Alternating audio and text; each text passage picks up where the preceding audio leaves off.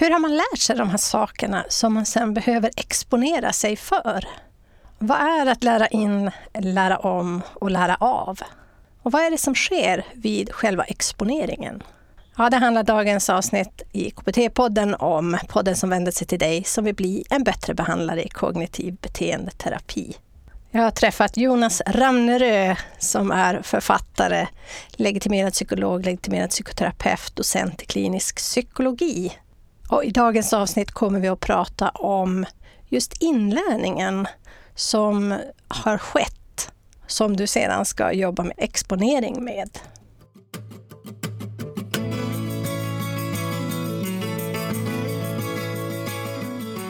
Ja, du är så välkommen till KBT-podden och avsnitt 264 med mig Lena Olsson Lalor. Jag har då träffat Jonas Ramnerö och vi pratar om exponering. Och I den här delen av exponering så kommer vi att prata om just det här med inlärningen. Alltså hur sker inlärning och vilken typ av inlärning är det som har skett? Och hur är det då när vi gör exponering? Vad sker då? Är det omlärning, inlärning eller avlärning? vi får se. Så vi kommer att ta upp då associationsinlärning eller respondentinlärning, konsekvensinlärning, operantinlärning är det. Och språkinlärning, alltså det här med att härleda. Vi kommer också att titta på utsläckning, det som vi kallar också extinktionsinlärning.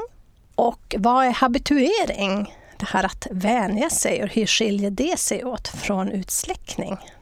Ja, om du blir nyfiken kan du alltid gå till poddbloggen bliambattrebehandlare.se 264. Där kan du få en spellista om andra relevanta avsnitt och där lägger vi också då bokreferenserna till Jonas Ramnerö. Bliambattrebehandlare.se 264. Nu ska jag inte låta det vänta längre utan här kommer då ett guldkorn från det långa avsnittet av Exponering del 3 med Jonas Ramnerö. Mycket nöje! om man tänker sig vid traumatisering, att jag har en person som är väldigt får, får väldigt mycket ångest när de ser någon person i uniform. Då har ju mm. det kanske lärts in då för att uniformer har, personer i uniformer har varit genuint hotfulla och farliga. Och så kommer de då till vårt förhållandevis trygga land där människor i uniform inte är hotfulla och farliga, mm. får vi hoppas. Och att då ställs man inför om, en ominlärning, alltså uniformen predicerar våld.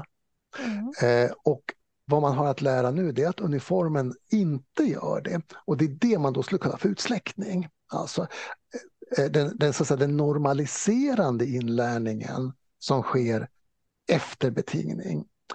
Eh, och det gör att det är extinktionsinlärning som kanske är det intressanta i exponering. Och dessutom, extinktionsinlärning det har ju blivit ett helt forskningsfält sedan alltså sedan 2000. Mm. Eh, och också att väldigt mycket av det som man sysslar med i labbförsök kring extinktion verkar vara påfallande relevant för terapi. Mm. Så om vi tar då det här uh, Pavlov, för den som inte vet, då är det klockan ja. som kopplas till mat. Det var så det var från början.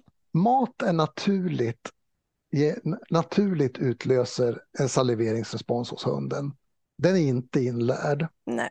Men när klockan presenteras innan maten så kommer med tiden klockan att kunna utlösa en saliveringsrespons. Mm. Och då tänkte man sig från början att alltså, klockan tar över funktioner från maten. Det var så Pavlov tänkte sig, genom att det bildats en association.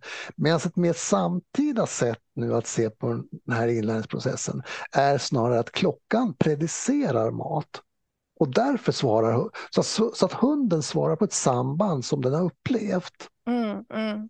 Det är att den tänker mat, alltså det är inte att den tar över utan den ser att nu när det ringer kommer jag att få mat. Ja, man, kan, man kan säga så här, hunden misstar inte klockan för mat. Nej. Hunden lär sig klocka betyder snart blir det mat.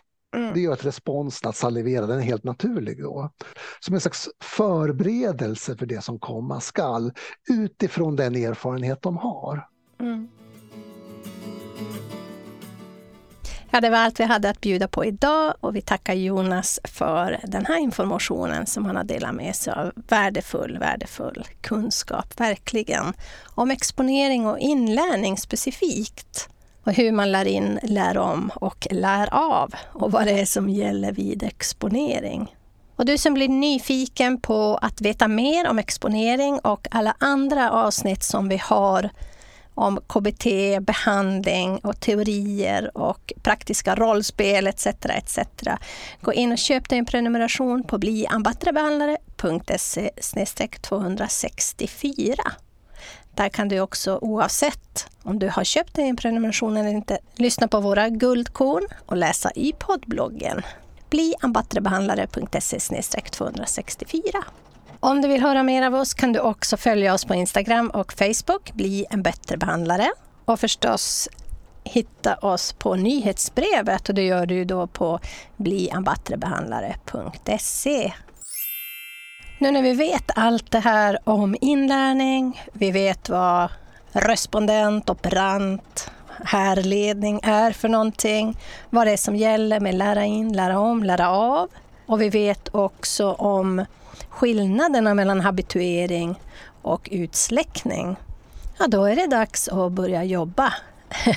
Kavla upp armarna och se hur du gör en kartläggning, hur du går vidare då till nästa steg. Är det en hierarki vi ska använda? Är det en ångestkurva? Ja, hur ser det ut egentligen? Vilken funktionell analys passar bra? Så jag hoppas att du hänger med oss nästa gång. Tills dess önskar jag och Techmillan dig ett riktigt, riktigt gott leverne. Hej så länge!